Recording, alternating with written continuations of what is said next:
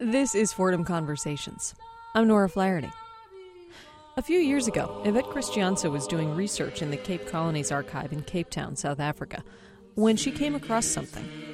It was a record of a slave woman's story, and it so haunted Christianse that she felt compelled to write about it. Christianse is an academic. She's actually a professor of English here at Fordham. But the book she ended up writing about that slave woman is a novel. It's called Unconfessed. The book came out late last year, and earlier this month it was announced that the book was a finalist for the 2007 Hemingway Foundation PEN Award for Distinguished First Book of Fiction. Today on Fordham Conversations, I'm bringing you a conversation that I had with Yvette Christianse back in November of last year, at the time of her book's release from Other Press. Here's that interview. Yvette Christianse, thanks so much for joining me. Thank you, Nora. Now, tell me about your book, Unconfessed. What happens in the book? This is a, a slave woman who eventually ends up with the name Scylla. In effect, the book is, a, is set on Robben Island. It's her long love song to her dead son, son who's dead by her own hand, her nine year old son, Baro.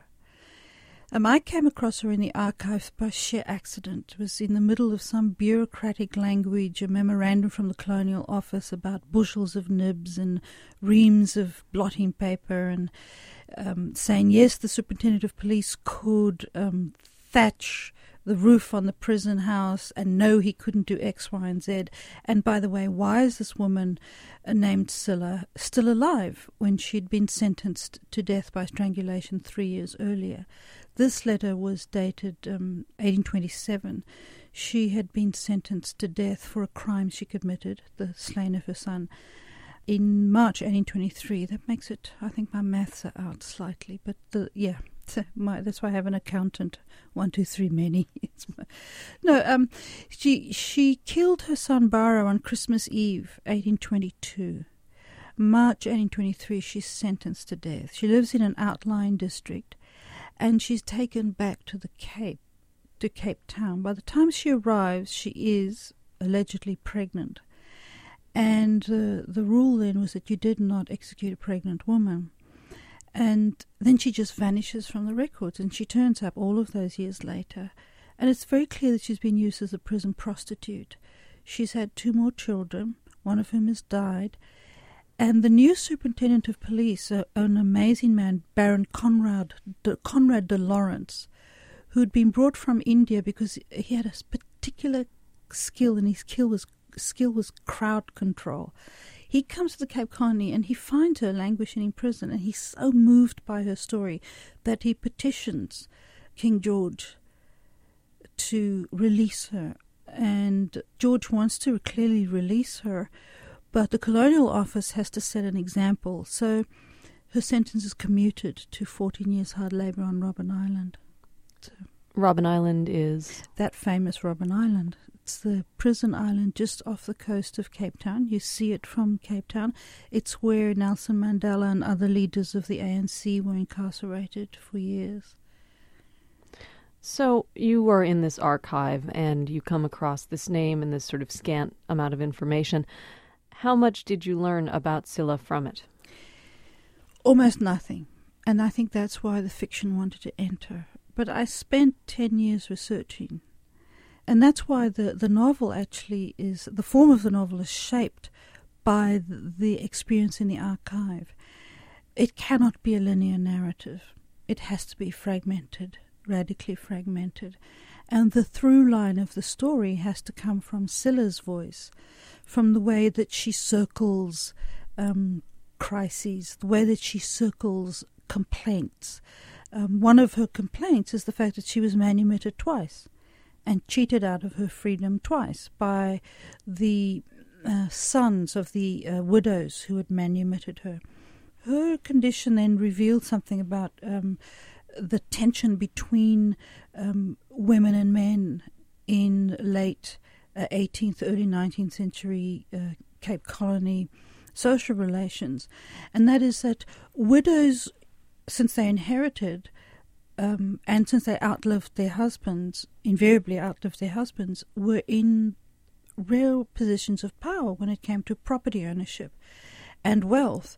and in but that ran counter to the Calvinistic notion of headship as to who was the proper head of a family, and so you had this tension between older sons and widows, and a lot has been written about that.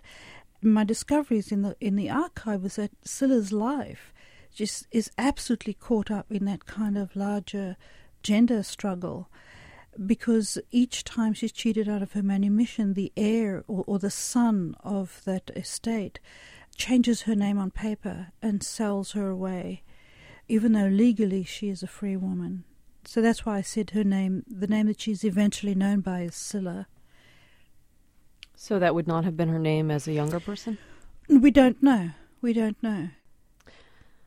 Tell me about slavery in South Africa. How how did it work? It's interesting. Slavery in South Africa, of course, uh, comes through the Dutch. Um, uh, 17th century arrival, uh, I think 1652. I, I, might be slipping on the date, and I feel Reverend Mother or Sister Ambrose or any one of those history teachers suddenly lurking behind me with a, a giant sized ruler to clap me on the knuckles. Um, Jan van Riebeeck, um, a captain of a Dutch East India vessel, arrives. A month later, he asks for slaves. There is just a practical thing you cannot take your slaves from the local people. You are outnumbered, you will have a huge problem. So slaves are brought from Mozambique, from Madagascar indentured workers are brought from Malayu, from, from Java, or Batavia, what's then called Batavia. And so you immediately have a hierarchy of labour. You also have very, very lower class, um, usually um, Belgians and lowland Dutch who come, and they're, they're another form of indentured workers. They're called the knechts. But you have this hierarchy at the bottom of which is the slave slavery runs, you know, in the sa- it has the same timetable as in other British colonies, 1834 uh, abolition with a four-year apprenticeship. The interesting thing about slavery in South Africa is that what it lacks is that kind of opportunity that existed certainly in America, in what will come to be called America, is the market and the opportunity for slave narrative. There are no slave narratives in existence. Well, that that that are available in that in that constructed sense of that novelistic sense as a genre. So what what I'm looking at are the, are the interstices. I, I'm looking at the shadows. I'm looking at missionary letters. I'm looking at um, advertisements in the, the, the Cape Gazette, which runs for a short time. I'm looking at just accidental references to slaves and then those registers, just names and numbers, birth certificates, death certificates. It's about the bureaucracy. You know, the, the one of the, the interesting things about British colonialism is its bureaucracy um, and, and accounting. Yeah. Why were there not these opportunities among South African slaves? Yeah, um, the the colonial office, I think, was watching what was happening in America. And very few of the scholars of South African slavery talk about the why. My um, summation is that the colonial office is watching what's happening in the Americas and seeing the ferment and the force of of a revolt against slavery. What was the everyday life of a slave like? Ah, ah that's interesting because the, the rules are so very carefully recorded. Slaves were not allowed to have buttons. They couldn't wear shoes. I mean, their clothes were regulated. And and Scylla talks a lot about buttons. yes, that's right. yes, there's that. Um, I don't know if one's allowed to have favorite moments in a book, but one of my favorite moments is where she realizes that her children are like buttons on her dress, and that her life is like a dress hanging on a line and just getting more threadbare by the second. Yeah, buttons very important. So what else? What other rules govern them? What were their everydays like? Their everydays, um, initially with the Dutch, they were given the, their compensation for their labour was arak, uh, a brandy that that was brought from Batavia, and so um, slaves then could automatically be accused of constantly being drunks. The knechts, by the way, were also paid with arak. Um, the dailiness of a slave's life depended. If you belonged to the Dutch East India Company, you lived in the slave lodge, which was in Cape Town. Uh, tourists can go to remnants of the slave lodge now. There was a very interesting thing, and Robert Shell has documented this. This daily business of visiting. Men would go off to visit each other, wives would go off to visit each other, and then men would go to the, the, the slave lodge where the slave women, between certain hours, um, late afternoon into evening, were literally kept as prostitutes. Slaves in the lodge had a very, very difficult life. Slaves outside of the lodge, I think it just, it, as it did here, depended on your individual um, owner. I think the same thing. Lives are absolutely um, controlled. When the when the British come in, there's an attempt to, to, create a school for slaves. A lot of objection from the the Dutch uh, farmers. The kind of abolitionist movement that one saw in the states is never allowed to get underway in the Cape Colony. Um, the dailiness of slave life, I tried to flesh out by doing lots of research. Uh, again, the hierarchy of, of lives, you saw the, the indentured workers who were brought in from Batavia. They had the particular skills of of being seamstresses, of being the weavers, the carpenters. Um, mostly the kind of slave that I'm talking about in my novel, they're doing the hard labor. Scylla has a gift, and her gift is that she's a seamstress, that she's learned. Yeah.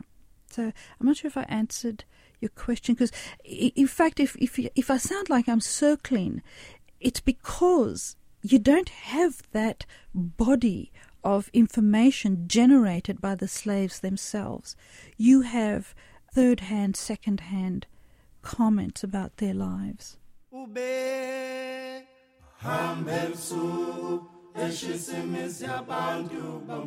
You're listening to Fordham Conversations on WFUV 90.7 and WFUV.org. I'm Nora Flaherty.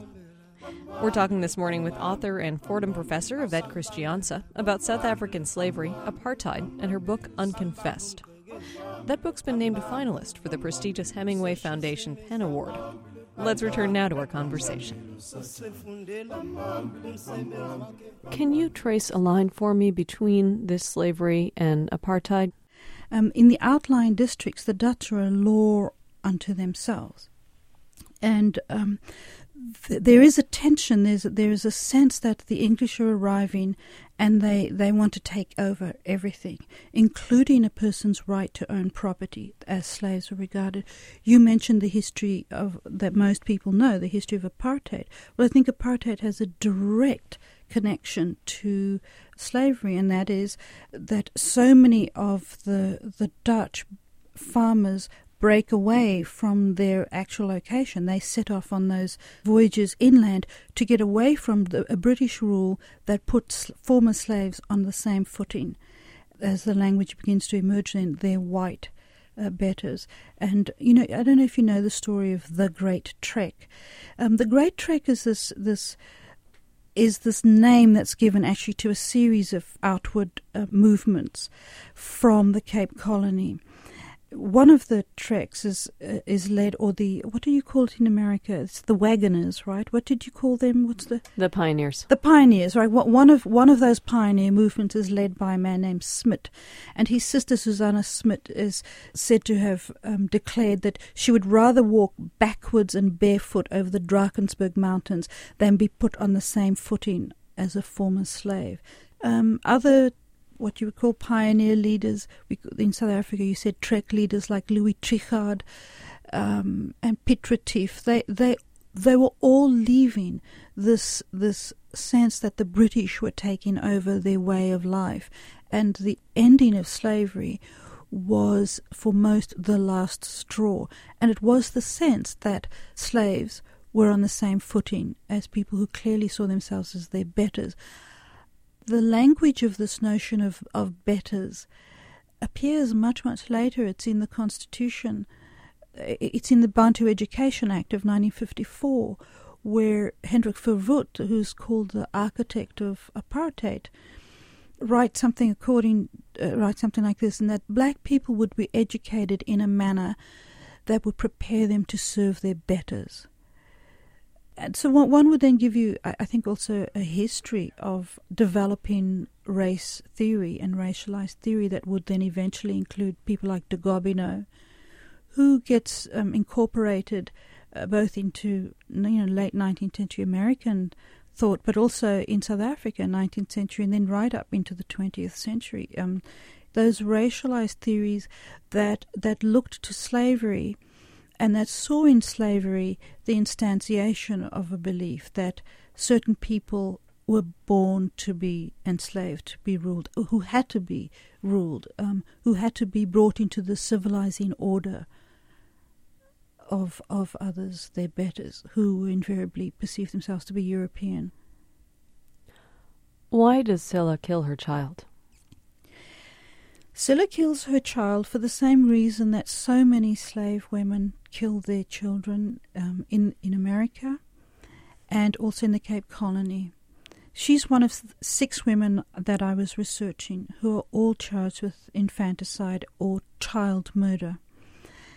Um, she, so the story goes, as it is eventually um, um, discovered, she is manumitted the second time by a widow Theron, and she is cheated out of this, and she and her children are so eventually sold away out of the Cape, out of Cape Town to an outlying district to a farmer named Van der Walt, and he is so brutal, and she simply cannot take it after a few years of being there and having had her her two older children sold away, and she's left with two young children, a baby named Peter, and her nine-year-old Barrow and for some reason, Van der has taken this, this, he's set himself against this boy.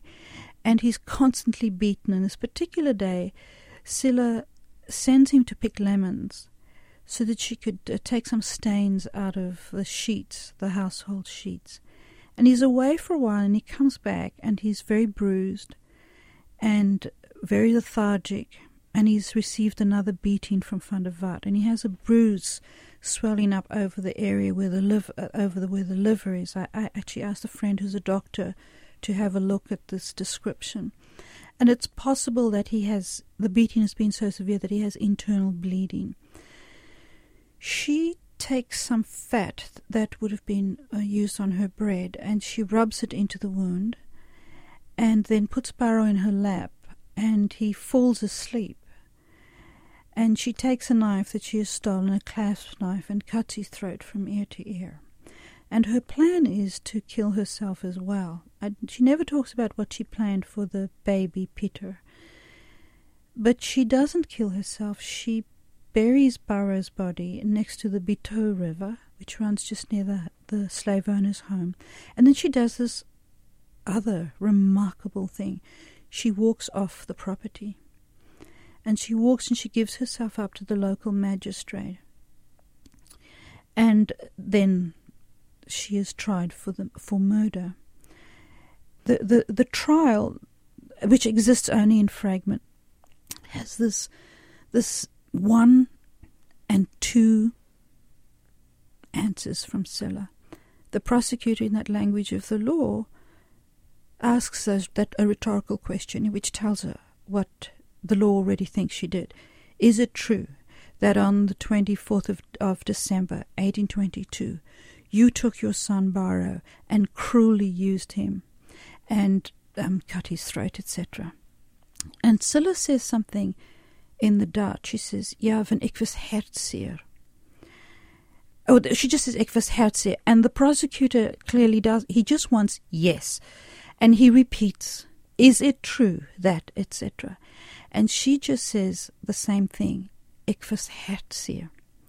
And then there's a, a description, and it indicates that the that the prisoner was overcome. And it's a very interesting old Dutch word that can also read uh, for, for uh, as a refusal. So the so the the description of her as having refused to answer the question.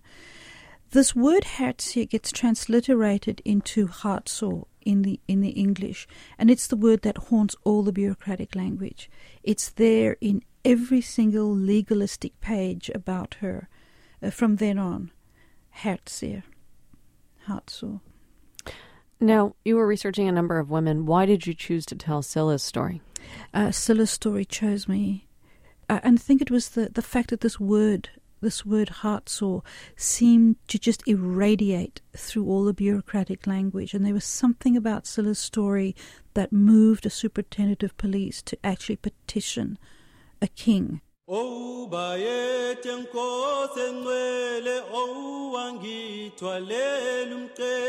You are listening to Fordham Conversations on WFUV 90.7 and WFUV.org. I'm Nora Flaherty. Just ahead this morning on WFUV, it's Cityscape. On this week's show, we'll check in with New York's waterways. That's Cityscape with George Bodarky this morning at 7:30. We're talking today on Fordham Conversations with Yvette Christianse. Christianse is an associate professor of English at Fordham, and she is the author of the book Unconfessed. That book's been named a finalist for the 2007 Hemingway Foundation PEN Award for a distinguished first book of fiction. It's out now from Other Press. As I'm reading this book, I'm thinking, of course, of uh, Toni Morrison's book *Beloved*. Of yes, of course. What is uh, what are the lines between the books? The lines between the books is that what drew me to Morrison. I mean, long before I found Scylla, was Morrison's capacity to ask how. You know, that's the question she asked at the beginning of, of her first novel, The Bluest Eye. Since why is difficult, how has to suffice, she says. What I learned from Morrison was was the authority to write a story like this. I think the novel's very different in that Unconfessed is entirely in Scylla's head and and I think that unconfessed goes places where I think Morrison suggests that her readers go into Sethe's mind. I think Morrison has a different world, of course, that she's writing about. It's a world that is much more documented. What is it that I really learnt from Beloved?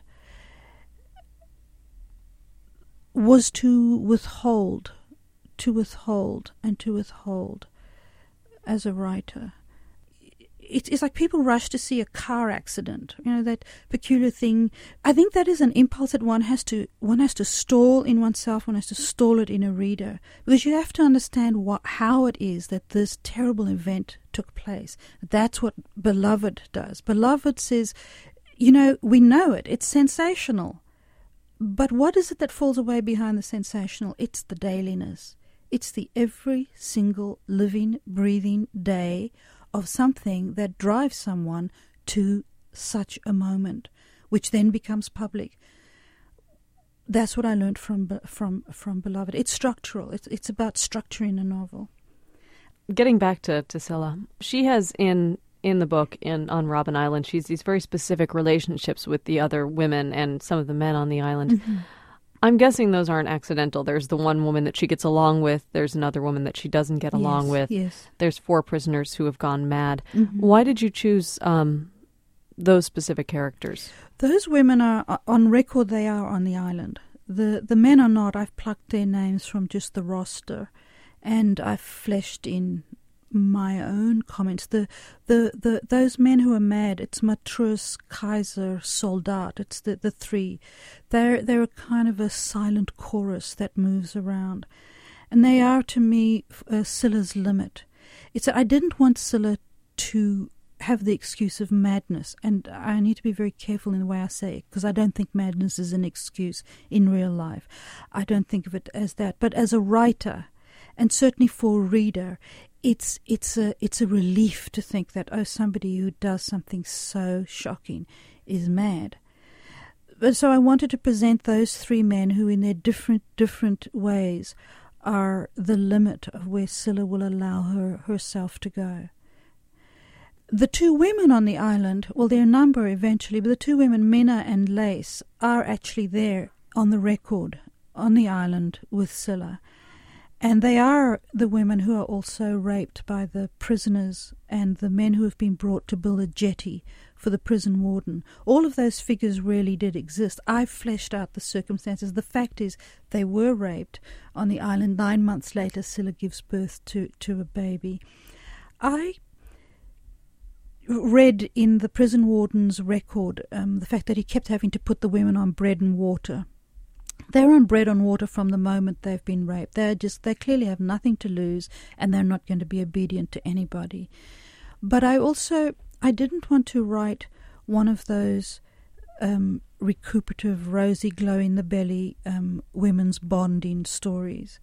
I wanted to show that there were these different women. They didn't know how to live with each other, and they had to find a way.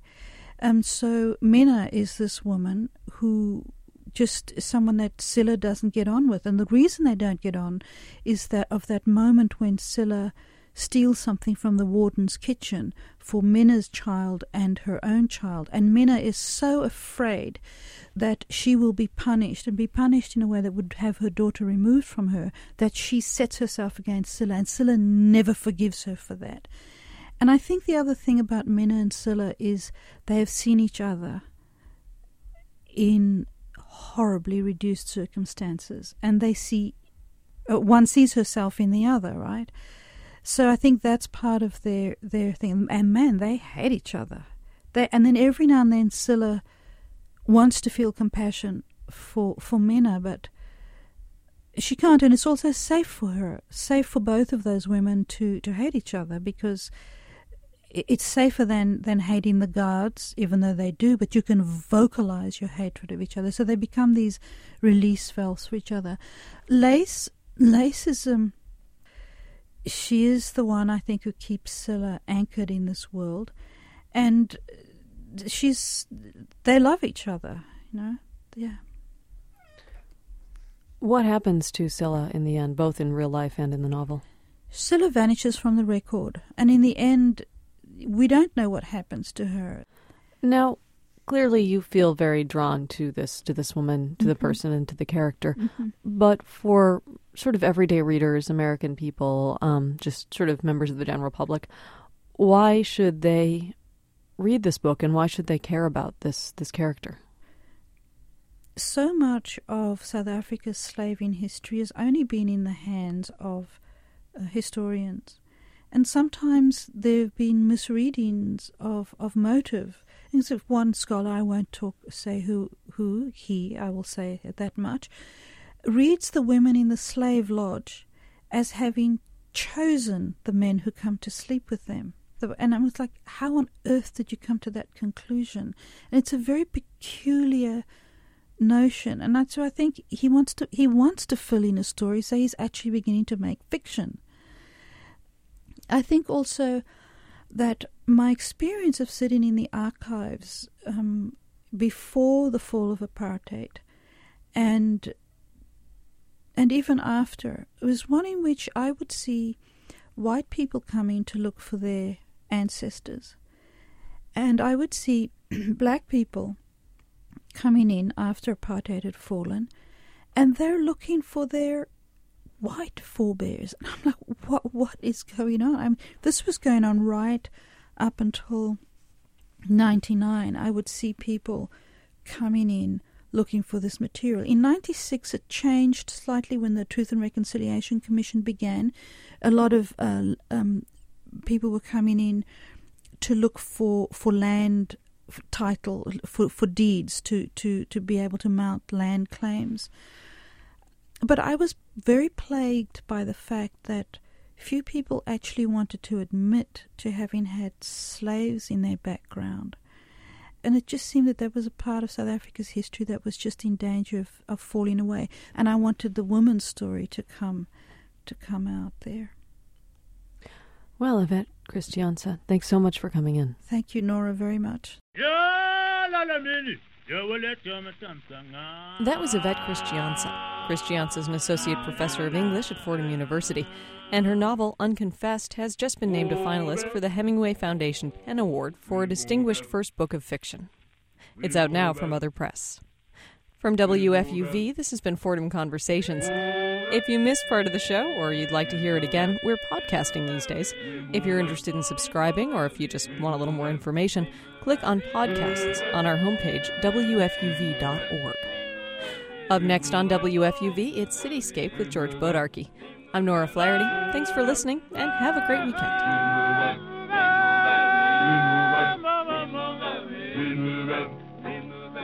This is WFUV 90.7, WFUV.org.